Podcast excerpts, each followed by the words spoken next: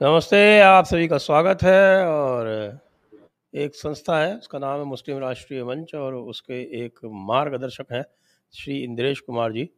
और उनका शक्ल है कि वो बीच बीच में आकर पूरी हिंदू चेतना के ऊपर ठंडा पानी डालते रहते हैं। और अभी उनका लेटेस्ट ये है कि अभी जो हिंदू चेतना जागृत हुई थी कश्मीर फाइल्स के बाद उसके ऊपर ठंडा पानी डालते हुए कहते हैं कि, निज़ाम का यानी हैदराबाद के निज़ाम का जो शासन था, वो पूरी सामाजिक समरसता का था। आइए हम जुड़ते हैं तुफैल जी से और तुफैल जी से सीधा प्रश्न करते हैं। निज़ाम का जो शासन था, उसमें कितनी समरसता थी, विशेषकर उन्नीस सौ अड़तालीस में? देखिए, निज़ाम का जो शासन रहा है आखिरी निज़ाम मीर उस्मान अली, जिसने, जिसके हाथ से हैदराबाद रियासत को भारतीय महासंघ में विलय किया गया उसके लिए एक्शन किया गया था ऑपरेशन पोलो ये ऑपरेशन क्यों किया गया था? इस बात का ध्यान करना चाहिए। निज़ाम के लोगों ने, एक तो ये स्पष्ट रहे कि पाकिस्तान बनने के बाद पाकिस्तान की राज्य की औकात नहीं थी अपने देश को चलाने के लिए। तो इसके लिए दो रियासतों ने इसकी मदद की थी। एक तो बहावलपुर, जो सिंध में थी, और दूसरी ये निज़ाम। भारत के क्षेत्र में रहते हुए इसने बहुत पैसा दिया था। ये अफवाहें फैलाई हैं लोगों ने कि युद्ध के समय सोना दिया, फलाना दिया, सिरे से नहीं, बल्कि मुसलमान होने के बावजूद ब्याज भी लिया है। ये, और तो इन लोगों ने रजाकार पलटन बनाई और सिडनी कॉटन के ज़रिए से हथियार मंगवाए और पूरा प्रयास किया कि एक विप्लव खड़ा हो जाए और धमकी दी थी। कि अगर हमारे ऊपर कोई एक्शन लिया तो हम हिंदुओं का कत्ल कर देंगे।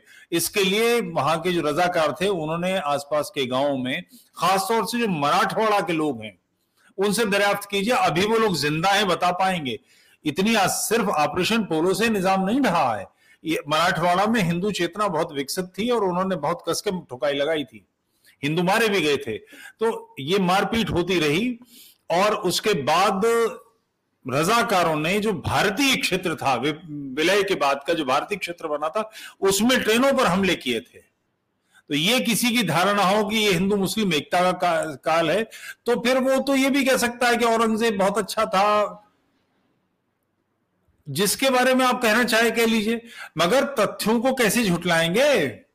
एक मैं, भारतीय सेना के युद्ध घोष हैं, वॉर क्राई हैं, राजा रामचंद्र की जय। राज, राजपूताना राइफल का है गोरखा आयो गोरखाली गोरखा रेजिमेंट का है इस तरह का। निज़ाम की पलटन का एक रेजिमेंट का घोष है युद्ध घोष। मारवाड़ियों को काटो ब्राह्मण मारवाड़ियों को लूटो ब्राह्मणों को काटो। या ये डॉक्यूमेंटेड चीज़ें हैं। मारवाड़ियों से तो पैसा मिलेगा और ब्राह्मण से क्यों? कि ब्राह्मण रामायण और महाभारत की कथा सुना के हिंदुओं को योद्धा बनाते हैं वीर बनाकर उकसाते हैं उत्सर्ग करने के लिए, बलिदान देने के लिए और बलिदान लेने के लिए तैयार करते हैं। तो जिन लोगों की मानसिकता ये हो, उनके बारे में ये कह देना। तो इंद्रेश जी की मतलब मैं कई बार हैरत करता हूँ कि कोई आदमी इस दौड़ में कहाँ तक जा सकता है? उन्हें फंसा लिया गया था। एक्चुअली हुआ ये था कि ये जो भारत से पाकिस्तान जाने वाली एक्सप्रेस है। इसमें साध्वी रितम राज़ी के साध्वी प्रज्ञा भारती इत्यादि के साथ इन्हें भी फंसा लिया गया था। तो उससे बाहर निकले और उसके बाद एक एक आवरण ओढ़ लिया इन्होंने, हिंदू मुस्लिम एकता का। और उस दौड़ में निकलते निकलते वो इतने चले गए हैं कि जो मूल स्रोत है, चेतना का, जिससे इंद्रेश जी भी आते हैं, मैं भी आता हूँ, यानी राष्ट्रीय स्वयंसेवक संघ तो वो उसमें कैसे कोई ये बातें कर सकता है? संघ की जो प्रार्थना है, उसकी पंक्ति है, प्रभो शक्तिमन हिंदू राष्ट्रांग भूता। हिंदू हिंदू राष्ट्र के बारे में संघ की प्रार्थना है, उसका व्यक्ति कैसे बोल सकता है ऐसी बात? मुझे घोर आश्चर्य होता है और पश्चाताप भी होता है, और इसमें ज़िम्मेदारी भी है। ये राष्ट्रीय कार्यकारिणी का हिस्सा है। अखिल भारतीय स्तर के इतने सारे अधिकारी हैं, प्रांतीय स्तर के, क्षेत्रीय स्तर के अधिकारी हैं विविध क्षेत्रों के लोग हैं। किसी को नहीं सोचता सोचता कि इंद्रेश जी से बात करें कि महाराज जो संघ की योजना है उसे ही पलटे दे रहे हो। और इससे उपलब्ध क्या होगा? क्योंकि तो आपके भाषण इस्लामी नहीं सुनते। आप हिंदुओं को, स्वयंसेवकों को, संघ के लोगों को इस्लाम की वो छवि बता रहे हैं जो इस्लाम की दृष्टि में नहीं है। ये देखिए, कह रहे हैं कि साहब इंद्रेश कुमार जी सातवें निज़ाम को भारतीय सरकार की सहायता करने के लिए उसकी प्रशंसा कर रहे हैं और उर्दू की भी प्रशंसा कर रहे हैं। उर्दू की प्रशंसा वो करें मगर उर्दू के तथ्य किसी उर्दू वाले से जान लें। मैं ये समझ सकता हूँ कि इनकी जो योजना होगी इन्होंने जो हिंदू मुस्लिम एकता या सांप्रदायिक एकता या उर्दू का या कोई मुस्लिम मंच ने कोई योजना बनाई होगी तो इसके लिए जो इस्लाम के जानकार हैं, उनके साथ बैठ के तो बनाई नहीं पड़ेगी। या अनभिज्ञ लोग काम करेंगे। उर्दू क्या है? इस बारे में राष्ट्रीय विचार के पास मुझसे बेहतर आदमी कौन है बताने के लिए? तो मुझसे तो पूछा नहीं। या मेरे जैसा और कोई मेरे बात के लोग, इनसे ही तो बात करेंगे, वही तो बताएँगे कि ये सत्य क्या है? और ये भी देख लीजिए साहब, कह रहे हैं कि साहब कि पूरे तेलंगाना में इफ्तार मनाएगी मुस्लिम राष्ट्रीय मंच ठीक है मनाए, लेकिन ये भी है इसमें जो इस इस हेडिंग में नहीं लिखा कि उसमें आरएसएस के जो प्रमुख अधिकारी लोग हैं, उनको भी आमंत्रित किया जाएगा। अब हमें ये देखना है वो जाएँगे कि नहीं जाएँगे, लेकिन वो जो एक परंपरा आरंभ हुई थी 2002 से और जो और नरेंद्र मोदी जी ने आरंभ की थी कि उन्होंने इफ्तार इत्यादि बंद कर दिए थे, उनमें जाना बंद कर दिया था, टोपी लगाना बंद कर दिया था। मुझे लगता है कि अब उसको भी उल्टा किया जाएगा क्या? अगर दबाव नहीं बना तो ये निश्चित हो जाएगा। मगर दबाव बन जाएगा ऐसा मुझे लगता है, क्योंकि राष्ट्रीय चेतना अब ऐसी स्थिति में है कि उसको दबोच के कोई इंद्रेशी या कोई आप या मैं या कोई और व्यक्ति या मोहन जी या किसी के बस का नहीं है ये। चेतना इतनी विकसित हो गई है कि अब इसको रोकना किसी के बस का नहीं है। इसकी सवारी तो कोई कर सकता है। इस सुनामी पर, लहर पे सवार तो हो सकता है। मगर ये सोचे कि इस लहर को दबा लेगा कैसे? और फिर इफ्तार बेसिकली है क्या? लोगों को मालूम नहीं है। जैसे यहाँ पर एक शायर थे, गुलजार देल देलवी कौन से? मोहन जुच्छी। वो कश्मीरी थे। और बिल्कुल टिपिकल नेहरू बने बनाए पाँच फुट एक इंच के, वैसे ही सफ़ेद अचकन पहनते थे, वैसे गुलाब लगाते थे टोपी लगाते थे तो हम उनके पीठ पीछे उन्हें प्यार से नेहरू की बीट कहा करते थे।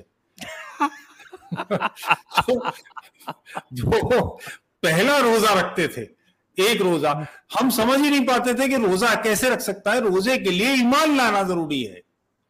नियत की जाती है अल्लाह से बंदगी की जाती है उसके बिना कैसे हो जाएगी? तो और उसके बाद रोजा अफ्तारी जब होती है नमाज़ पढ़ी जाती है। बाकी तो फाका है नमाज़ पढ़ेंगे। तो ये लोग नमाज़ पढ़ेंगे? गवाही देता हूँ। अल्लाह एक अल्लाह एक है मोहम्मद उसका पैगंबर है, कुरान उसकी किताब है, ये बातें करेंगे।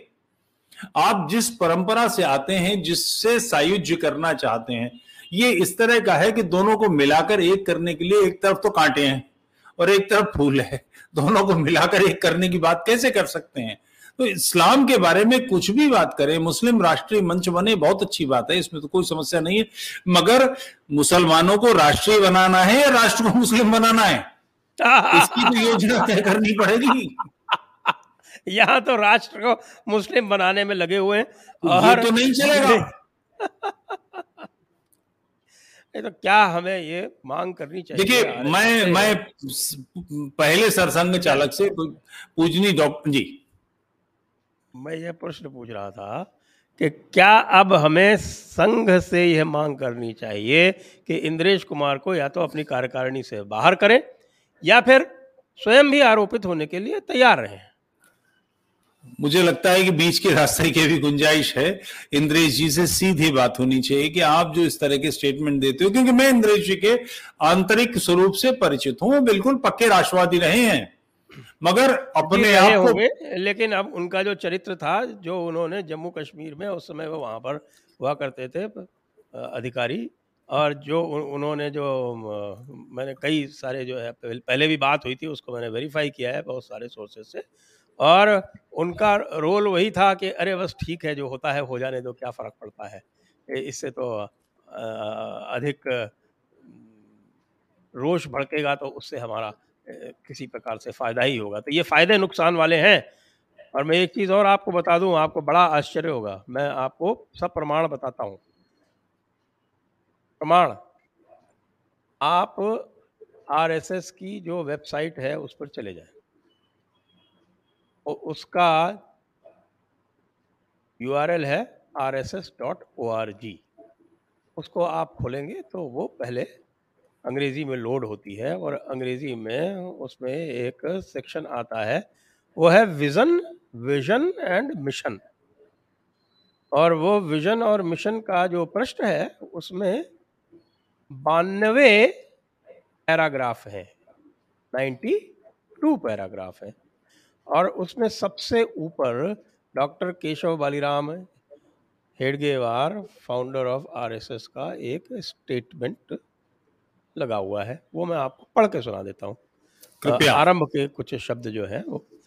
The Hindu culture is the life breath of Hindustan it is therefore clear that if Hindustan is to be protected we should first nourish the Hindu culture if the culture culture in Hindustan itself and if the Hindu society ceases to exist, it will hardly be appropriate to refer to the mere geographical entity that remains as Hindustan. ठीक है sir तो बिल्कुल स्पष्ट है। उन्होंने साफ़ साफ़ कह दिया कि ये जो आप भौगोलिक की बात करते हैं, यदि हिंदू संस्कृति समाप्त हो जाएगी, हिंदू समाज समाप्त हो जाएगा तो ये जो भौगोलिक हिंदुस्तान है, इसका कोई अर्थ नहीं रह जाएगा। अब इसको एक बार के लिए आप पकड़ लीजिए।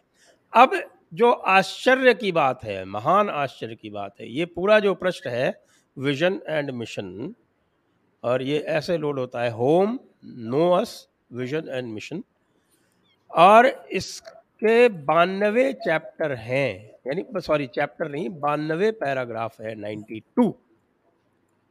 अब इसी का आप हिंदी संस्करण देख लीजिए। हिंदी संस्करण मुखपृष्ठ संघ को समझें, दृष्टि और दर्शन नाम से एक विजन और मिशन का अर्थ दृष्टि और दर्शन हुआ।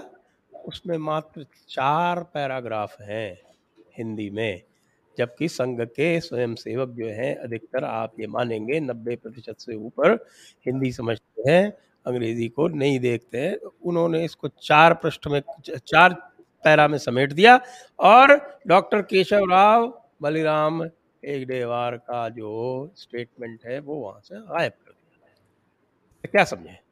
क्या ये भी इंद्रेश जी के ही पथ पर अग्रसर है?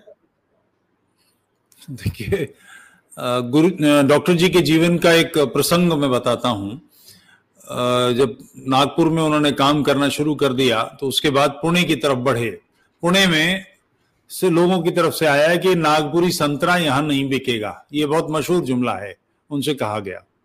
हम्म। उसके बाद नागपुर में इस्लामियों का एक जुलूस निकलता था वार्षिक और उसमें उपद्रव होते थे। हिंदू बाज़ार में दंगे हो रहे हैं बदतमीजी हो रही है छीटाकशी दुकान से कुछ उठा लिया कोई लड़की खड़ी है तो उसके साथ बेहूदगी ये सारी नॉर्मल बात थी। तो पूजनी डॉक्टर जी ने एक संघ में प्रहार लाठी का प्रहार चलाया जाता है, लाठी लाठी के युद्ध में।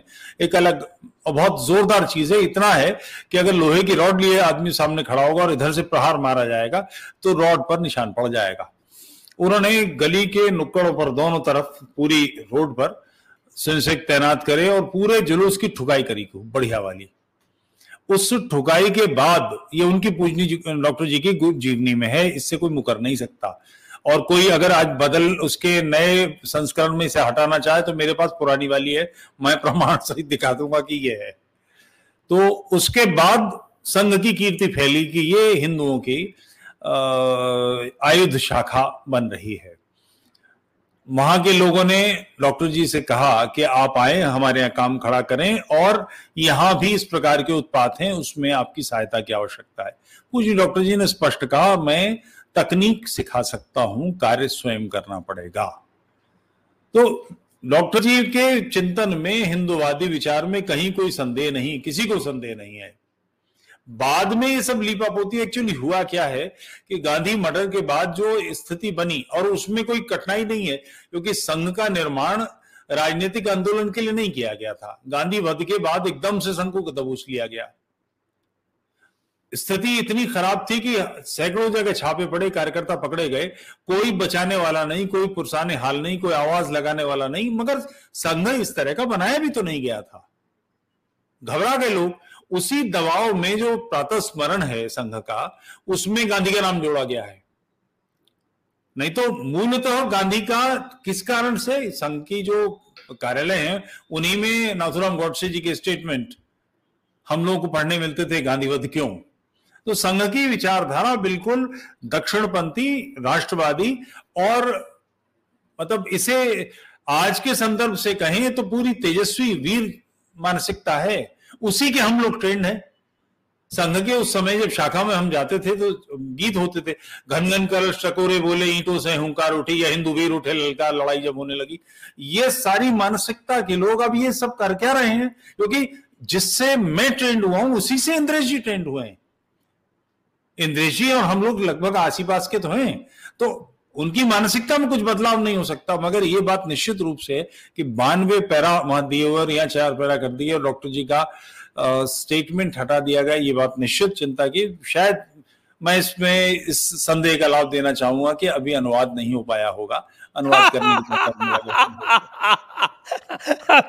जी। आप तो स्वयं अनुवादक हैं। बानवे पैरा अनुवाद करने में कितना समय लगता है? आपका जो है वो सहज एक मात्र सुलभ वात्सल्य है मुझे ऐसा लग रहा है। मेरा संगठन है मैं उसका वहाँ के नहीं है वहाँ के निकाले हुए हम ये समझ लीजिए। तो के घर तो हमारा लेकिन यदि संगठन गलतियाँ करे क्योंकि आप भी मैं एक मज़ेदार बात बताता हूँ आपको। नाम नहीं लूँगा ये उचित नहीं होगा। मुझे कल क्योंकि इसी विषय पर मैंने कल स्ट्रीम किया है। मुझे कल एक प्रांत प्रचारक का फ़ोन आया। मेरे परिचित हैं और उन्होंने कहा कि भाई साहब आज तो आपके इस को देखने के बाद मुझसे रहा नहीं गया। बात करना आवश्यक हो गया। प्रांत प्रचारक तिलमिलाया हुआ है। क्योंकि ट्रेनिंग तो अंदर वही है जो मेरी है, जो इंद्रेश जी की है। और इंद्रेश जी की बातों के कारण से जो स्वयंसेवक हैं या कार्यकर्ता हैं, या नए लोग जो जुड़ना चाहते हैं, वो आहत होते हैं। आप अपने स्तर पर कुछ करते फिर मगर ऐसे ऊट पटांग स्टेटमेंट देंगे, क्योंकि निज़ाम की बेहूदगियाँ एटलीस्ट किसी ने और कुछ ना पढ़ा हो तो फ्रीडम एट मिडनाइट आधी रात को आज़ादी लेपियर और लेडी गोलिंस की बहुत मशहूर किताब है। ये तो पढ़ी ही होगी, अगर पढ़ने का शौक है तो। सामान्य किताब, सामान्य और चर्चित किताब है। पूरा एक, समझिए उसमें बारह तेरह पेज हैं इस विषय पर, हैदराबाद के, और सिडनी कॉटन, ये सारी चीज़ें उसी उसी में उपलब्ध हैं। तो जो लोग शस्त्र विद्रोह करके भारत पर आक्रमण करने की मनस्थिति बना रहे हो, कम वक्त और उन लोगों के बारे में ये कह दिया जाए कि वो तो हिंदू मुस्लिम एकता का काल है उनका।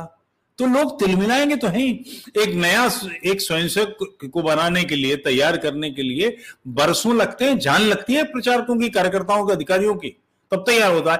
और उसको शुरू में पता लग जाए इंद्रेश जी का स्टेटमेंट वो भाग जाएगा, बोले कांग्रेस ही ज्वाइन करनी है मैंने तो मैं संघ की शाखा में काय को मट्टी खाऊं, क्यों कबड्डी खेलू, वहाँ काय को रगड़ खाऊं?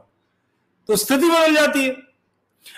वरिष्ठतम जिन लोगों ने पूजनी गुरु जी की जीवनी पर काम किया है, उनमें से एक का प्रशंसा का फ़ोन आया है सुबह, कि ऐसे किसी मित्र ने फ़ोन किया और ये कहा कि मुझे इन्हें कोट मत कीजिएगा, उनकी तरफ़ से आपको साधुवाद दे रहे हैं, बात करने में उन्हें कठिनाई है, वरिष्ठतम लोग हैं। इतने वरिष्ठ लोगों तक पहुँच गया ये वीडियो, कैसे पहुँच गया? और अब आपसे बात कर रहा हूँ तो और ज़्यादा तो इस बात ये नहीं हो सकता कि इंद्रेशी इसको नहीं समझते हो। मगर इस दौड़ में कहाँ तक जाएँगे? अपने आप को मुस्लिम मंच सिखाने बताने के लिए हम हिंदुओं को मुसलमान बनाने की मानसिकता में आ जाएँगे क्या? हम कांग्रेसी बन जाएँगे। राष्ट्रीय मंच है राष्ट्रीय मुस्लिम मंच नहीं है मुस्लिम राष्ट्रीय मंच है क्योंकि आप पूरे राष्ट्र को उन्हें मुसलमान बनाना है और आपकी बात का मैं समर्थन करता हूँ। पूर्ण रूप से समर्थन इसलिए करता हूँ कि मैं अभी तीन चार दिन बाहर था लखनऊ में था। और वहाँ बहुत से संघ के अधिकारियों से, पूर्व अधिकारियों से और स्वयं सेवकों से, कर्मठ स्वयं सेवकों से उनसे उनसे बातचीत हुई मेरी। और वे सब पूरी तरह से आहत हैं कि ये हो क्या रहा है। ये कैसे इंद्रेश जी जैसे लोग जो हैं, उनको अभी भी सम्मान मिल रहा है, अभी भी उनको कार्यकारिणी में रखा हुआ है, अभी भी उनकी बकवास का कोई प्रतिकार नहीं होता है, अभी भी उनके द्वारा आयोजित अजीबो गरीब कार्यक्रमों में सरसंघ चालक जैसे जो मार्गदर्शा है दृष्टा है मार्गदर्शक हैं, वो भी चले जाते हैं।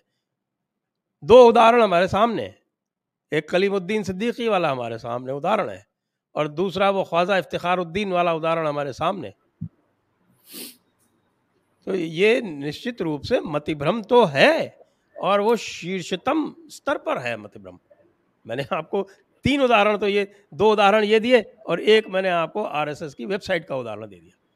अब मैं मैं स्वयं जब हम किया है इंद्रेश जी ने करने के लिए, वायरस को समाप्त करने के लिए तो आप जानते हैं किस तरह से करना पड़ता है। कोविड वायरस से हम अभी निपट चुके हैं तो मुझे लगता है कि हमें अब आह्वान करना चाहिए कि स्वयं सेवक स्वयं जो है, वो इंद्रेश जी का बहिष्कार करें, इंद्रेश जी का घेराव करें और ज़रूरत पड़े तो समझाउन लाल का भी इस्तेमाल करें। क्या दिक्कत है इसमें? देखिए, मैं जब सायम शाखा का स्वयंसेवक था, यानी मैं रहूँगा तेरह चौदह वर्ष का, तब एक खेल होता था संघ की शाखा में, मैं बंदा वीर बैरागी हूँ। ये कुछ द्योतक है किसी बात का। होता क्या था? दो लाइन एक लाइन दो लाइन बन जाती थी स्वयंसेवकों की और हर स्वयंसेवक बीच में से निकलता था सीना तान के और दोनों तरफ़ के लोग उसको मारते थे घूसों से। और वो, मैं बंदा वीर बैरागी हूँ कह के निकलता था। मानसिक रूप से तैयारी कि हम प्रहार होंगे हम पर। और हम, हमारे जो नेतृत्व है हमारे लिए प्रेरणास्पद लोग हैं, वो वीर बैरा बंदा वीर बैराई के, ये खेल संघ से हटा दिए गए हैं। संघ ने हटाए, या शाखा में अब स्वयं से, क्योंकि आउटडेटेड हो गई ये पद्धति, शाखा पद्धति। अब शाखा में आज के लड़के से जो इंटरनेट और मोबाइल इस्तेमाल करता हो कंप्यूटर इस्तेमाल करता हो, उससे कहा जाए कि वो सायम शाखा में आया, कबड्डी खेलेगा, और इस तरह के गीत और ये सारी चीज़ें तो एक पीढ़ी बदल गई है, काफ़ी अंतर आ गया है। बहरहाल ये चीज़ें हट गई हैं। फिर भी इंद्रेश तो उसी पीढ़ी के हैं। तो उनसे ये चूक कैसे हो रही है? इफ्तार करे जाएँगे, संघ के लोगों को बुलाया जाएगा। ये बात कहने से अचीव क्या होगा? क्या उपलब्धि है? नकवी साहब ने उनके साथी ने कहा, मैं समझ सकता हूँ। इंद्रेश जी को क्या मिलने वाला है? संघ के अधिकारी जाकर इसमें क्या करेंगे? एक मानसिक रूप से मुझे लगता है कि इसकी तैयारी की जा रही है, की जा रही होगी कि ये टर्मोइल है इस्लाम, इस्लामी जगत में एक अंतर्द्वंद का समय है। इस समय संघ के लोगों को लग रहा होगा, ये उनकी, यानी अगर मैं उनकी जगह होता, या आप होते तो ये तय करते कि ये समय है लोगों की घर वापसी का। मगर घर वापसी करने के लिए वो फोर्ट जो हमें नुकसान पहुँचा रहा उसकी दीवारें तोड़नी पड़ेंगी। उसका अध्ययन करना पड़ेगा, उसके लोगों को बुलाना पड़ेगा और अपनी तैयारी करनी पड़ेगी। ये दोनों किए बगैर इस तरह के स्टेटमेंट्स देने के लिए कि हम जाकर उनसे मिलेंगे, इतने भर से वो शुद्ध हो जाएँगे, वापस आ जाएँगे। एक यही योजना हो सकती है, और तो कोई योजना समझ में नहीं आती। तो इस योजना के करने के लिए जो टूल है, क्या वो है? आर्य समाज ने शुद्धियाँ की थी तो आर्य समाज ने इस्लाम की बहुत गहरी छान फटक की थी। भजनिक निर्माण किए थे शास्त्रार्थ महारथी निर्माण किए थे। अभी भी मैंने देखे हैं वो लोग। उन शास्त्रार्थ महारथियों के चरणों में बैठा हूँ। अपने ज्ञान के अद्भुत स्रोत थे। कहीं से बात करेंगे फट से उस संदर्भ ले आएँगे। तो क्या संघ के पास ऐसे लोग हैं? संघ के जो संघ का मतलब यानी जो, सारे क्षेत्र हैं जितने हमारे संगठन हैं संघ के उन सब की स्थिति चलाने की जो है उसकी जो मोटिवेटिंग फोर्स है वो प्रचारक होता है। प्रचारक का लोगों को आपके श्रोताओं को अंदाज़ा नहीं होगा, इसलिए मैं इसकी थोड़ी विस्तार से बताता हूँ। प्रचारक कार्यालय पर रहेगा। तो भोजन कहाँ होगा, नाश्ता कहाँ होगा तो उसकी व्यवस्था रहती है कि वो कार्य, वो कार्यकर्ताओं के घर पर जाकर भोजन करेगा। छोटे शहरों में तीन, चार, पाँच कार्यकर्ता ऐसे होते हैं जिनके परिवार में प्रचारक जा सकता है। तो एक ही व्यक्ति के घर पर कितनी बार महीने में नाश्ता करने जा सकता है, दोपहर का भोजन करने जा सकता है। मैं स्वयं प्रचारक रहा हूँ और प्रचारकों को जानता हूँ तीन तीन दिन चार चार दिन केवल पानी पीकर चलते रहे हैं। अब ऐसा करने से त्याग की मनस्थिति बनती है और उनकी सिद्धता से साबित होती है, मगर इससे होता यह है कि ये कष्ट इतना बड़ा है कि अच्छे प्रचारक, बढ़िया, योग्य लोग नहीं मिलते।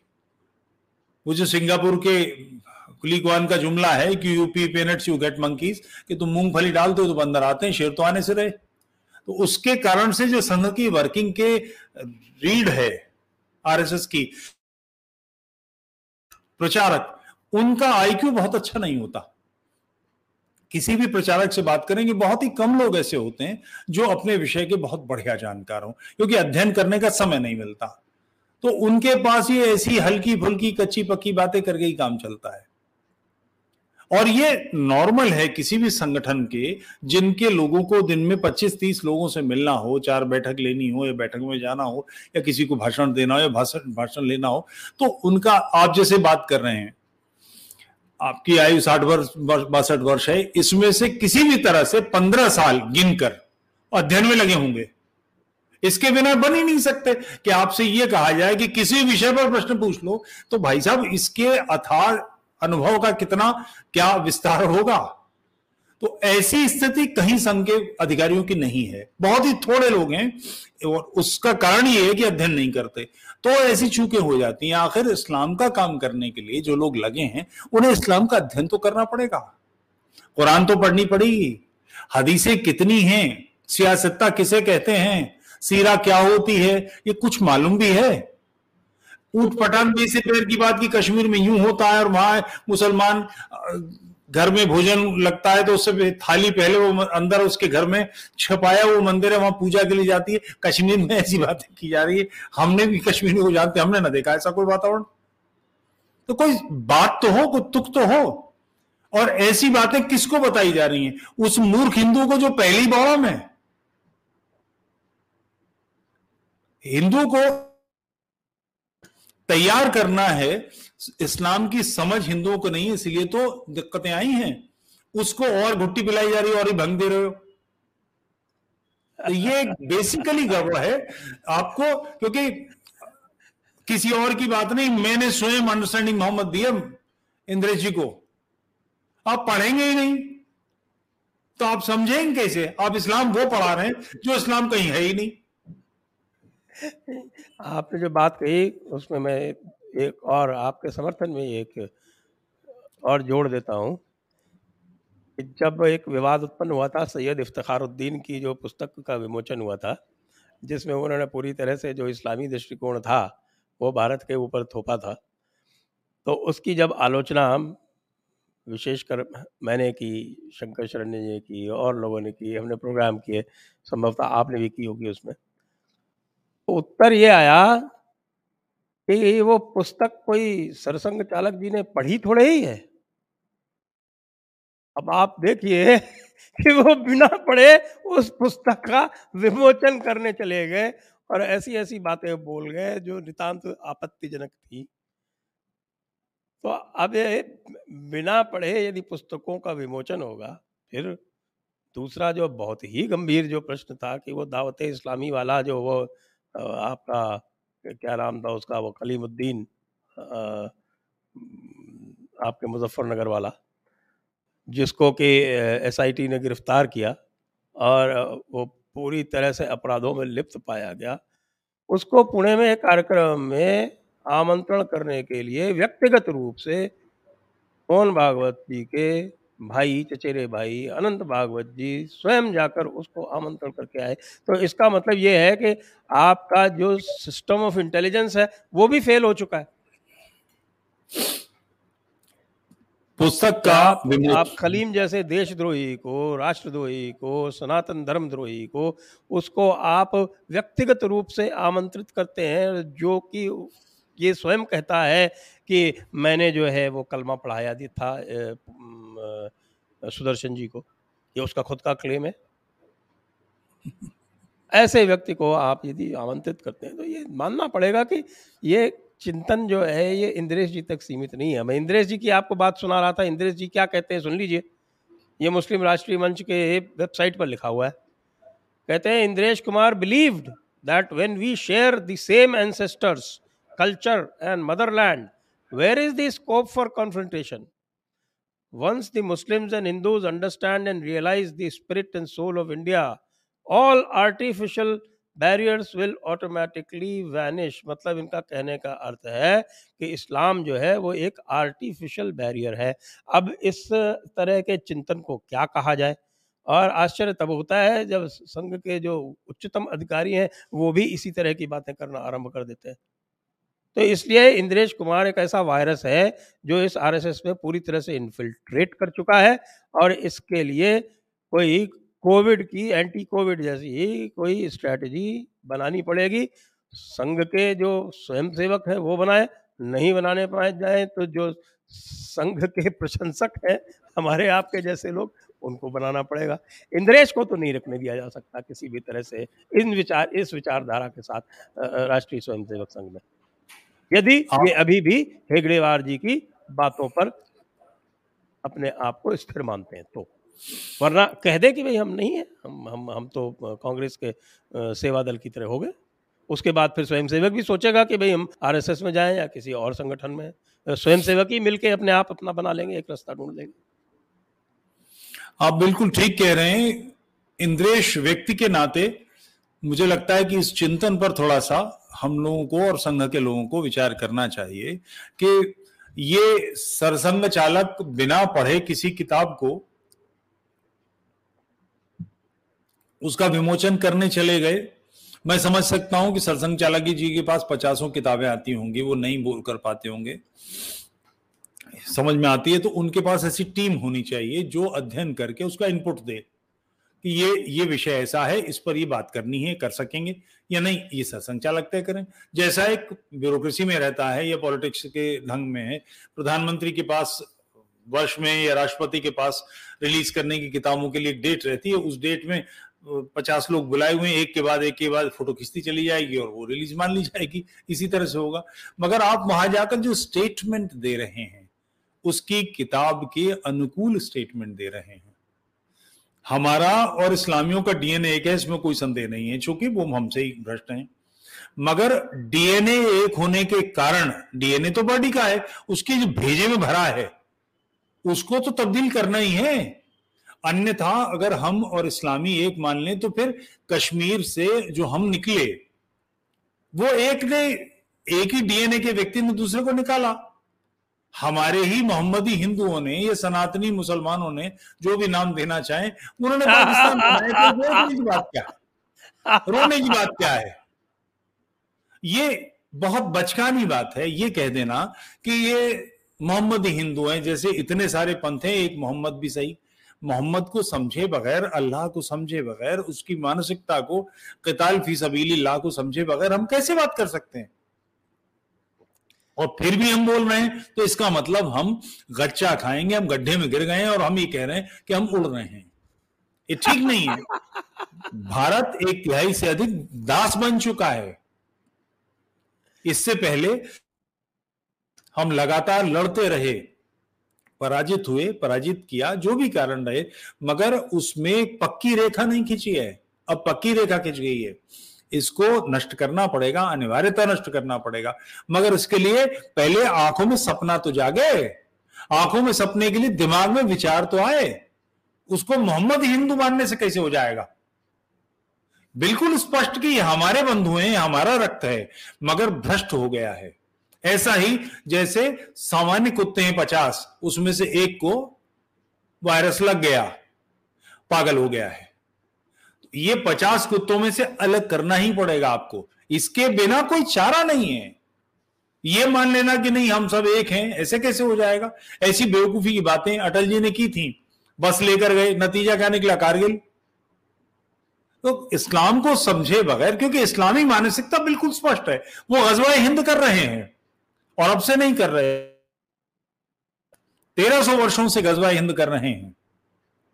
लगातार आप गजबाए हिंद को झूठी जईफ हदीस कह लीजिए, बेकार कह लीजिए, खराब कह लीजिए, हम कौन है कहने वाले? जिनकी वो हदीस है, वो उस पर क्या ईमान रखते हैं? वो उसको मानते हैं कि नहीं? मुद्दा ये है। गजबा हिंद को नेट पे डालिए और फिर सुनिए कितने लोग बोलने वाले हैं उसके पक्ष में।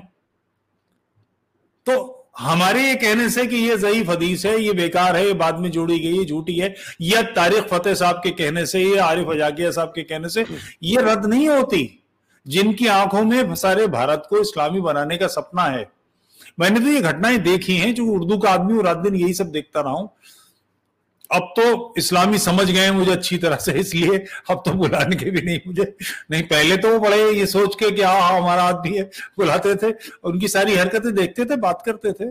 वो बिल्कुल स्पष्ट है इस बारे में। वो तेरह सौ साल से ही सपना देख रहे हैं, क्योंकि इस्लाम की बहवार के लिए भारत का इस्लामी होना अनिवार्य है। अरब से नहीं बढ़ सकता, पानी नहीं है, खाने का सामान नहीं है, फौजें नहीं बन सकती। ऐसी नीति या तो चीन से चल सकती है या भारत से चल सकती है। इसीलिए चीन में सिंकियांग का जो इलाका है, उन्होंने सारा कन्वर्ट किया। बौद्ध क्षेत्र था ये।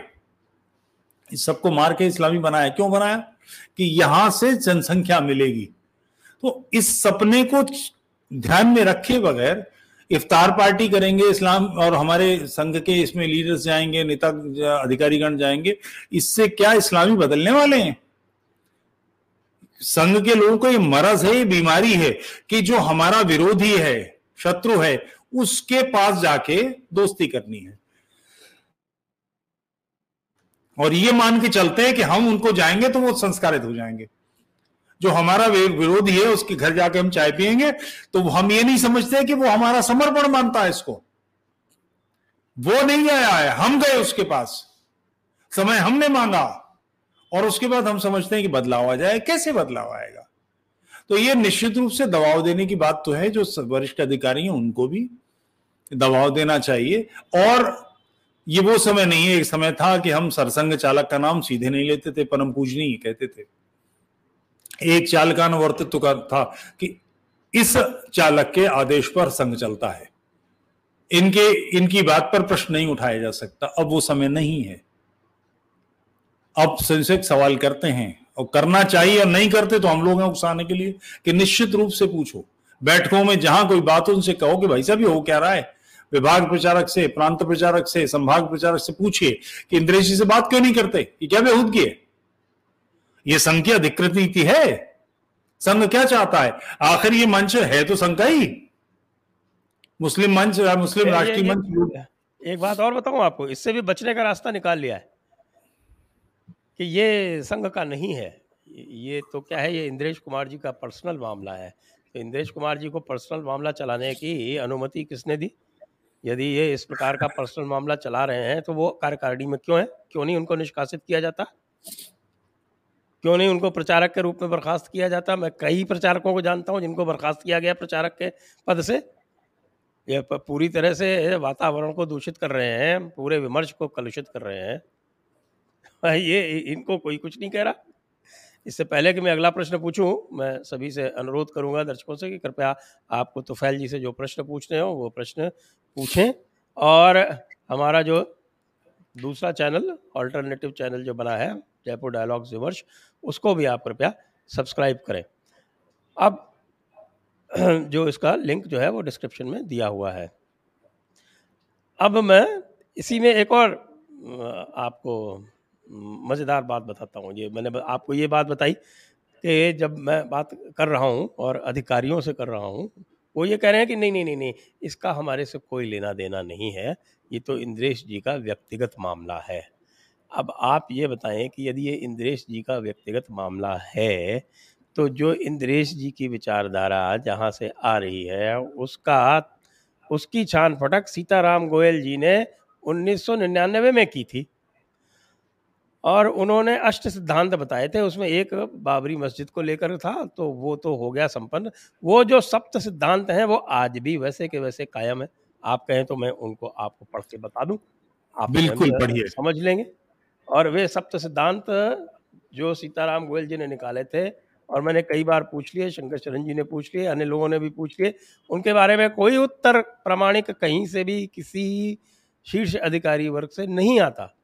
बल्कि उल्टी पुल्टी बातें जो है, वो उसी प्रकार से चलती रहती हैं। तो फिर हम इंद्रेश जी को भी इसमें कितना आरोपित कर सकते हैं? ये सुनिए। कहते हैं कि साहब कि यदि जीसस और मोहम्मद को 33 करोड़ हिंदू देवता और देवी देवताओं में जोड़ दिया जाए तो उसमें क्या बुराई है? एक। फिर सारे धर्म इंक्लूडिंग इस्लाम वो जो है, वो ईश्वर तक पहुँचने का मार्ग है। अब इसके बारे में मैं कई बार से पूछ रहा हूँ कि भाई, जो भारतीय दर्शन है, उनमें जो धर्म, कर्म, संसार और मोक्ष की धारणा है, वो इन धर्मों में है क्या? उसका उत्तर नहीं देते, कहते हैं, लेकिन वो ईश्वर तक पहुँचने का मार्ग है। वो ईश्वर तक पहुँचने का मार्ग है ही नहीं। ईश्वर अल्लाह अलग अलग है। आप भले कहते रहो, ईश्वर अल्लाह तेरे नाम। फिर कह रहे कि, इस्लाम तो अच्छा है। ये सुनिए।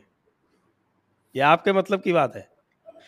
इस्लाम तो अच्छा है कुछ मुसलमान खराब है। मैं यहाँ रुक जाऊँ तीन हो गए तीन के ऊपर आप अपना दे दे फिर बाकी चार बता दूँ। मूलता की इंतहा है इस्लाम क्या है?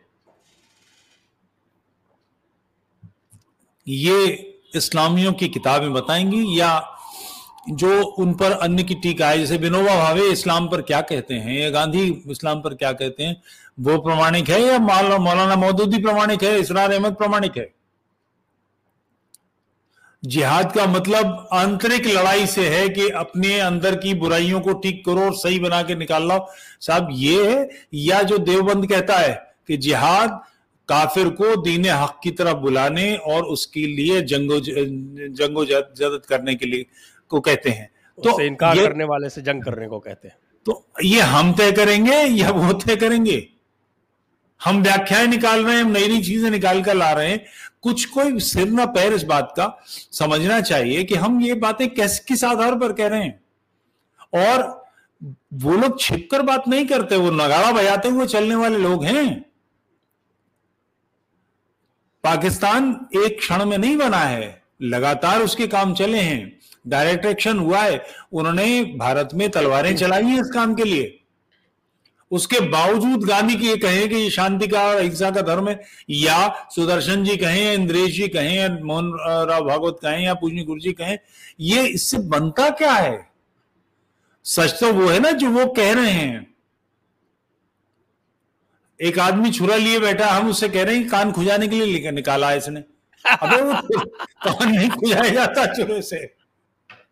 हम कौन है ये करने वाले?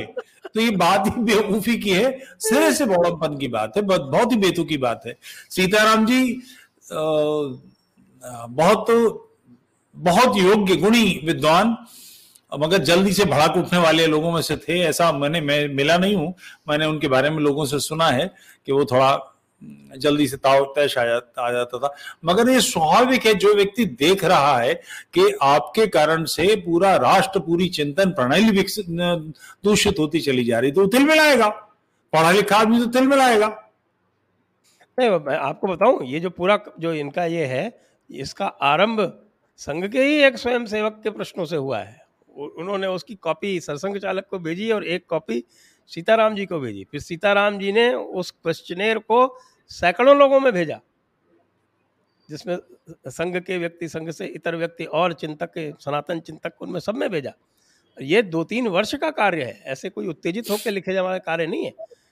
फिर आपको और अगले जो चार है वो भी बिंदु सुना देता हूँ। जी। चौथा है कि यदि मुसलमानों को उनकी साझा वंश की बात बताई जाएगी तो वे हिंदुओं के साथ में एक हो जाएँगे। ये वो same DNA theory same DNA theory आप केवल मोहन भागवत जी को उसका आरोपी करें या इंद्रेश जी को करें ऐसा नहीं है। ये चल रहा है, ये आरंभ हुआ है इसका उन्नीस सौ बानवे के बाद। जब ये एक कौन सा मौलाना, वो इसको, वहीदुद्दीन को, ये जो ज़फ़र इस्लाम है, इसका बाप बकवास करता घूमता है उसको वहीदुद्दीन को बुला के नागपुर में वो एक सम्मेलन करवाया गया था। वहाँ से आरंभ है इसका। ये चौरानवे की बात है संभवतः। फिर पांचवा कहते हैं कि साहब, कांग्रेस ने मुसलमानों को वोट बैंक के तरह उपयोग किया। भारत और संघ जो है और बीजेपी जो है, वो उनको इंसान की तरह ट्रीट करेगी। फिर एक आपकी मनपसंद विषय। सूफी जो हैं, वो सहिष्णु मुसलमान हैं। ये तो हमारे प्रधानमंत्री जी भी कह चुके हैं। 2016 में बोला था उन्होंने। सूफी सम्मेलन हुआ था वर्ल्ड सूफी कॉन्फ्रेंस। उसमें उन्होंने भी ये कह दिया था। हुआ नहीं था कराया था। उन्होंने ही कराया था। अच्छा। फिर कहते हैं कि साहब के जो मुसलमानों के जो नेता है वो इनकी जो एक वो गेट्टो मेंटेलिटी है वो आपस में बिल्कुल घुस के रहने की जो मेंटालिटी है उसके लिए मुसलमानों के नेता उसके लिए जिम्मेदार है। किताब विताब जिम्मेदार नहीं है धर्म वरम जिम्मेदार नहीं क्योंकि इस्लाम तो अच्छा है। मुसलमान खराब है। ये तो पहले ही कह चुके हैं आप। तो ये सप्त सिद्धांत है आप सप्त सिद्धांतों का। मूर्ता की इंतहा है। बौड़मपन की इंतहा है क्योंकि बिना पढ़े बिना समझे आखिर इस बात को करने के लिए और ये बात अब से नहीं चली है पूजनी गुरुजी के समय से चली है। उनकी किताबों में ये बातें नहीं है मगर जो उस समय और लोगों ने डॉक्यूमेंट किया है उनमें सीताराम गोयल जी भी हैं उन्होंने लिखा है इस बात को कि मैंने अपने कानों से सुना है बोलते देखा है गुरु जी को कि मैं मोहम्मद का कृष्ण और राम की तरह सम्मान करता हूँ। मैं कुरान को वेद और गीता की तरह पवित्र ग्रंथ सुन के मानता हूँ। गुरु जी के ग्रंथों से ये बातें हटा दी गई हैं मगर ये बातें सच हैं। जैसे स्वामी विवेकानंद के ग्रंथों से जो पुरानी बातें थी वो निकाली गई हैं। दस खंडों में जो किताबें बदलाव किया गया है ये सच है। तो ये बात आप जब कह रहे हैं, आज से नहीं, पुराने समय से चली आ रही है। और गुरुजी का काल वो है, जिस समय इस्लाम अपनी सबसे तीखे ढंग में था, विभाजन हुआ है। तो उसकी मानसिकता क्या है? इस बात को समझने के लिए चार छह आठ लोग लगाए जा सकते थे। आर्य समाज स्वयं बहुत तेजस्वी था। शास्त्रार्थ महारथी थे। वो लोग मौजूद थे जो अरबी, फारसी को फर फर बोलते थे हमारी तरह। उन लोगों को लगाकर इनकी जानकारी करके कि ये कह क्या रहे हैं, क्यों कर रहे हैं। आखिर ये व्यवहार जो नागपुर में है उनका कि वो जब जुलूस निकालते हैं, देखो हमारे मली की शान बच्चा बच्चा है कुर्बान। भाई बच्चा बच्चा को कुर्बानी मांग कौन रहा है? और आप क्यों कुर्बान करना चाहते हैं? किस किस मानसिकता से कर रहे हैं? और ये एक जगह नहीं कर रहे। ये संपूर्ण भारत में हो रहा है। ये नारा सबका है। पाकिस्तान का मतलब क्या? ला इला हर जगह बोला जा रहा है। तो ये क्यों बोला जा रहा है? इसकी छान फटक करेंगे कि नहीं? नाइन इलेवन हुआ तो अमेरिका ने इसकी चिंता की और उन्होंने कहा कि ये हमारे साथ ऐसा क्यों किया? हमने इनका क्या बिगाड़ा है? वो ऐसा क्यों करते हैं? हमसे नफरत क्यों करते हैं? तो इसके लिए उन्होंने इंस्टीट्यूशन लगाए और इसकी इसकी जानकारी की पेपर्स तैयार किए और इसके हिसाब से अपनी नीति तैयार की। अपनी नीति के हिसाब से लोगों को तैयार करेंगे क्या? इस्लामी क्या कह रहे हैं? इस बात को जानना तो पड़ेगा। क्यों वो नॉन मुस्लिम बाजारों से गुजरने की जिद करते हैं, वो अपने मोहल्ले में जुलूस नहीं निकालते। उनकी जिद होती है कि काफिरों के इलाके से जुलूस निकले। वहाँ वो बदतमीजी करते हैं, अपनी ताकत दिखाते हैं। क्यों करते हैं? आगे आगे आठ, दस घोड़े, वो अरबी कार्टून बने हुए लोग तलवारें हाथ में लिए हुए, किस लिए क्या दिखाना चाहते हैं? इसकी कोई वजह होगी ना तो इसकी मानसिकता को गुरुजी को समझने में क्या कठिनाई थी? सीताराम गोयल समझ सकते हैं, गुरुजी नहीं समझ सकते, जबकि गुरुजी संगठन के शीर्ष पर बैठे हैं। वो एक पूरा विंग तैयार कर सकते हैं जो ये, इस काम को करे। धर्म जागरण आज ये काम कर रहा है, धर्म जागरण में भी कोई बहुत अच्छे जानकार नहीं है इस विषय के, मगर इसके जानकारों को लगाना तो पड़ेगा और उसके हिसाब से योजना बने कि इस्लाम सही है, मुसलमान उसकी गलत व्याख्या करते हैं, ये मूर्ता कब तक चलेगी? पंद्रह सौ साल से उल्लू बनाने का धंधा चल रहा है। इस्लामी अपने आप को कल्पित साबित करते हैं, अपने आप को पीड़ित और वो सीधे सीधे उनका कंसेप्ट ये है कि धरती मुसलमानों के लिए है। जो भी काफिर रह रहे हैं, ये गुनाह हो रहा है। इन गुनाह को हम नहीं बदल पा रहे तो हमारे साथ अन्याय हो रहा है। हमारे साथ जुल्म हो रहा है। ये कौन सी तार्किकता है? इसके बारे में बात तो करेंगे और ये एक जगह नहीं है, लगातार हो रही है। आखिर क्या कारण है कि अफ़गानिस्तान से हम निकाल दिए गए? 1910 के आसपास की कहानी है। प्रेमचंद, मुंशी प्रेमचंद की जिहाद, कोई भी सर्च करके पढ़ सकता है। मुंशी जिहाद और मुंशी प्रेमचंद फट मिल जाएगी। आप पढ़ लीजिए कि अफ़गानिस्तान से काफिला भागा चला जा रहा है। हिंदुओं का बच के पठान एकदम से गर्म हो गए हैं और काफिरों को मार रहे हैं। ये बात मुंशी प्रेमचंद को पता लग सकती है। भोजी गुरुजी को नहीं पता लगेगी? इंद्रेश जी को समझ में नहीं आएगी। उन्नीस सौ दस में समझ में आ गई थी उस आदमी को। वो कहानी लिखता है और आपको नहीं पढ़ने पड़ती। मगर आप चंपा तो चंदा मामा नंदन को ही पढ़ने को श्रद्धाए समझे और कुछ पढ़ना नहीं चाहते तो और क्या होगा? अध्ययन तो करना पड़ेगा विषयों के बारे में चंदा मामा। हाँ बस यही पढ़ने को अगर अध्ययन समझते हैं तो फिर क्या होगा? आखिर अपने आप को तो करना पड़ेगा। वस्तुतः मुझे है। अल्पसंख्यकों का जो तुष्टिकरण केंद्र सरकार के स्तर पर जो चल रहा है वो इसी एक आइडियोलॉजिकल कंफ्यूजन की उपज है ऐसा भी बिल्कुल ठीक। और आपने एक विषय लिया था अभी बीच में कि मोदी जी ने सूफी सम्मेलन को संबोधित किया था। वो सूफी सम्मेलन भारत सरकार के सौ करोड़ रुपए के बजट से हुआ था। पाकिस्तान में गजवा हिंद पर सबसे ज़्यादा बोलने वाला सुअर उसमें प्रोजाइड करने के लिए बुलाया गया था। आप कल्पना कीजिए कि कल्पना कीजिए कि जो वो जो कहावत है चोटी कुथिया और जलेबियों की रखवाली। इन्हें बुलाया गया। और आप उन्हें बता रहे हैं कि सूफीज इस समस्या का हल है। हमसे ज़्यादा समझ हमसे ज़्यादा उन्हें समझ है या उनसे ज़्यादा हमें समझ है। हम उन्हें इस्लाम बता रहे हैं। तो ये तो धारणा ही बड़ी बेतुकी है। वो हँसते हैं कहते चलो आए वे बेवकूफ़ हमारे चक्कर में आए बस इनको और जो है और बना लो। और पहले की तरह बना के और इनके ऊपर कब्जा कर लो। अब मैंने तो रिकॉर्ड दे दिया इनको मेरी किताब में मैंने जा जितने सूफियों ने जितने अत्याचार किए हैं और केवल बीसवीं शताब्दी के वो सारे लिख दिए। लेकिन मुझे लगता है उसको भी पढ़ने का किसी के पास समय नहीं रहा होगा। नहीं साहब मैंने तो चार्ट ली मैं मैं छह दिन मुझे मिल पाँच दिन मिले मैं तो चार्ट गया उस किताब को बिल्कुल तथ्यों के और पूरे संदर्भों तक आखिर तक पहुँच गया। बहुत अच्छी किताब लिखी है बहुत बढ़िया किताब लिखी है। जोरदार किताब आपको धन्यवाद हाँ। आइए अब हम प्रश्नों को ले लेते हैं।